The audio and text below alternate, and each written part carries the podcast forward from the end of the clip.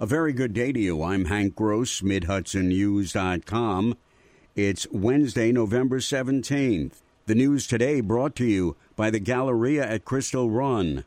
The nationwide shortage of nurses and other healthcare professionals has impacted the Orange County owned Valley View Nursing Home in Goshen.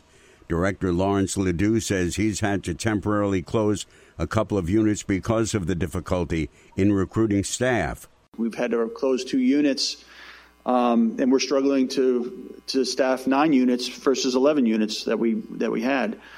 Um, and I've said it before, and I'll say it again: this is not a Valley View issue. This is a healthcare issue.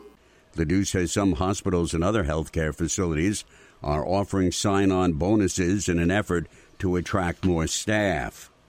Senior Assistant Orange County District Attorney Matthew Healy, an Armed Forces veteran, believes not enough is being done for veterans to prevent suicide, so he brought an idea to form an Orange County Veterans Suicide Coalition to DA David Hoovler, who embraced the idea.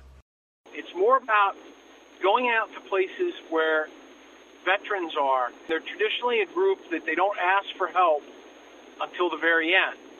But the goal of our coalition is to go out and find them in places where they're at right now and make sure that they know the programs that are available to them through the VA, through the county, and, and even if they're charged with a crime.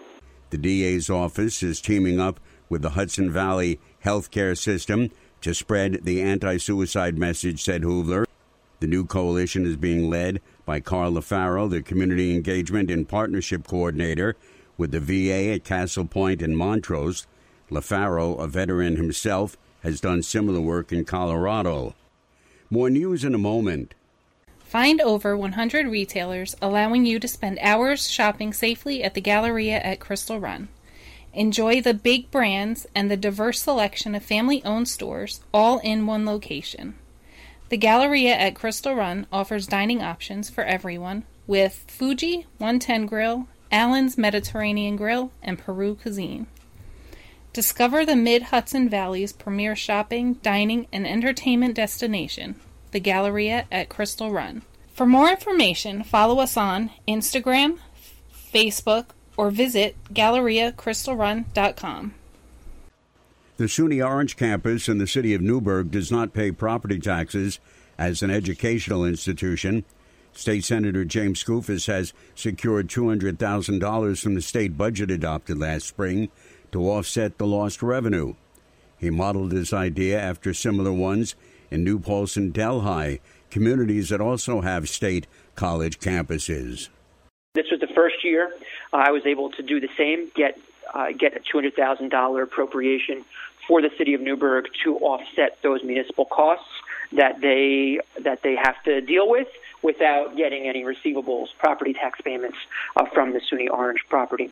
New Paltz and Delhi have used their $200,000 annual state payments to offset the cost of police and fire protection in their communities.